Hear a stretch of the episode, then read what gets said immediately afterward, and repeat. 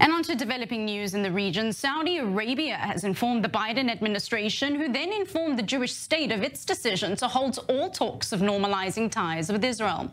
This, according to a report on Sunday by Elaf, a Saudi-owned daily newspaper based in London. The report cites officials within the Israeli premier's office and holds that its decision comes as Benjamin Netanyahu's hardline government is unwilling to make any concessions to the Palestinians. The article specifically singled out far-right ministers Bezalel Smotrich and Itamar Ben-Gvir's insistence on the matter. The report added that without progress with Ramallah, there could be no progress with Riyadh. Last month, Netanyahu indicated that he was open to gestures to the Palestinians if a normalization deal with Saudi Arabia depended on it, and hinted that he would not allow his coalition members to block such an agreement. And here with me in studio to discuss this further is Danny Ayalon, the former Israeli Deputy Foreign Minister and the former Israeli Ambassador to the United States. Firstly, good evening. Good evening, And Batya. thank you for joining me this Pleasure. evening. Um, this is one unconfirmed report citing the decision to halt the talks over what they called Netanyahu's quote-unquote extremist government.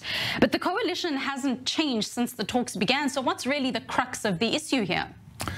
Well, I think it was to be expected. I don't think there was any chance for it for fruition from the start. I think that the parties had an interest of talking about it, but not uh, necessarily going into a process. Uh, for the Americans, for the administration, for Biden, it was a good, uh, let's say, uh, preparatory, um, let's say, move towards uh, elections over there. Uh, for Mr. Netanyahu, it also was a nice way to kind of try and quell or, or put down some of the demonstrations, and for the Saudis to show their leadership. But uh, when push comes to shove, I don't think there was any. Um, plausibility to, to start with because of the government. And I believe that uh, initially, what Biden had hoped for, that Bibi would uh, change the composition of its government. That means would let uh, Ben Gvir and Smotrich go and bring in maybe Lapid and Gantz. But this is not in the cards either because uh, both uh, the, the opposition leaders do not have any trust and confidence in, in Netanyahu. So I, I'm afraid it's not going anywhere.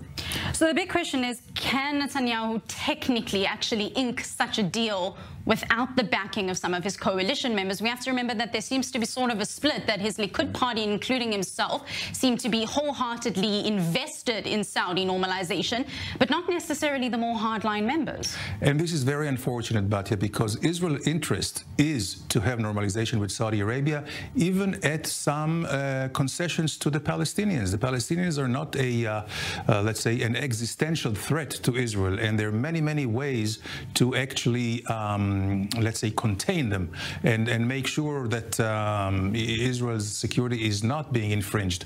But the hardliners, it's more of an ideology than anything else.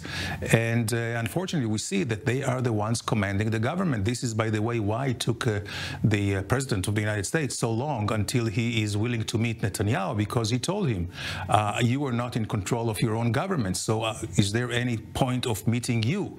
And he pretty much gave him a choice, you know, whether to uh, take Biden or Smotrich. And evidently, because of political expediency, Netanyahu had no choice but to uh, go for Smotrich and Ben Gvir. And these are the results. Now, the timing is quite interesting that uh, it's coming just on the eve of Netanyahu visit at the UN.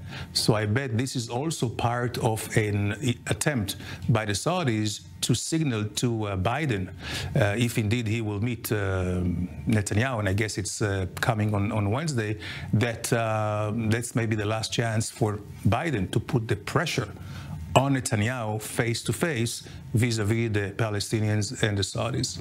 And that may very much be the ambitions, as you mentioned, of the Saudis in terms of the timing with Benjamin Netanyahu set to leave this evening a little bit later to head toward the United States.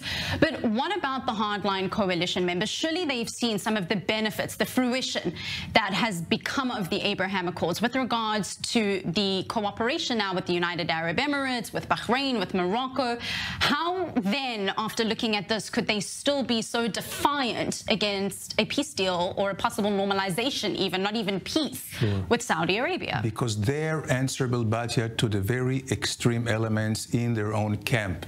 And unfortunately, always the hardliners drive the uh, ideology and drive the policies of the party. Now, there was a concern because uh, Saudi Arabia, as the leader of the Arab, even the Muslim world, could not have taken uh, less than what the uh, Emirates uh, received back for the uh, in 2018 when they signed the Abraham Accords.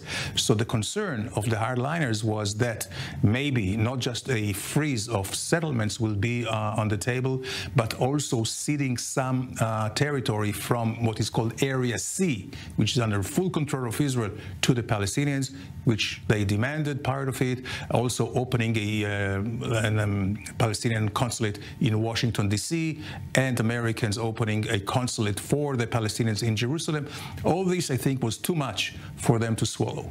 Is it perhaps because there were too many concessions sort of being put forward by the Saudis as opposed to some of the other Gulf countries who sort of just said that they're looking forward to having prosperity in the Middle East and don't really have any ties attached to having a normalization deal with Israel? Yes, but yeah, and it goes back to the leadership of the Saudis who uh, really need something which would meet not just economic benefits, but also some political achievements. And uh, this is what is their, what they see as their responsibility and solidarity with uh, the Palestinians.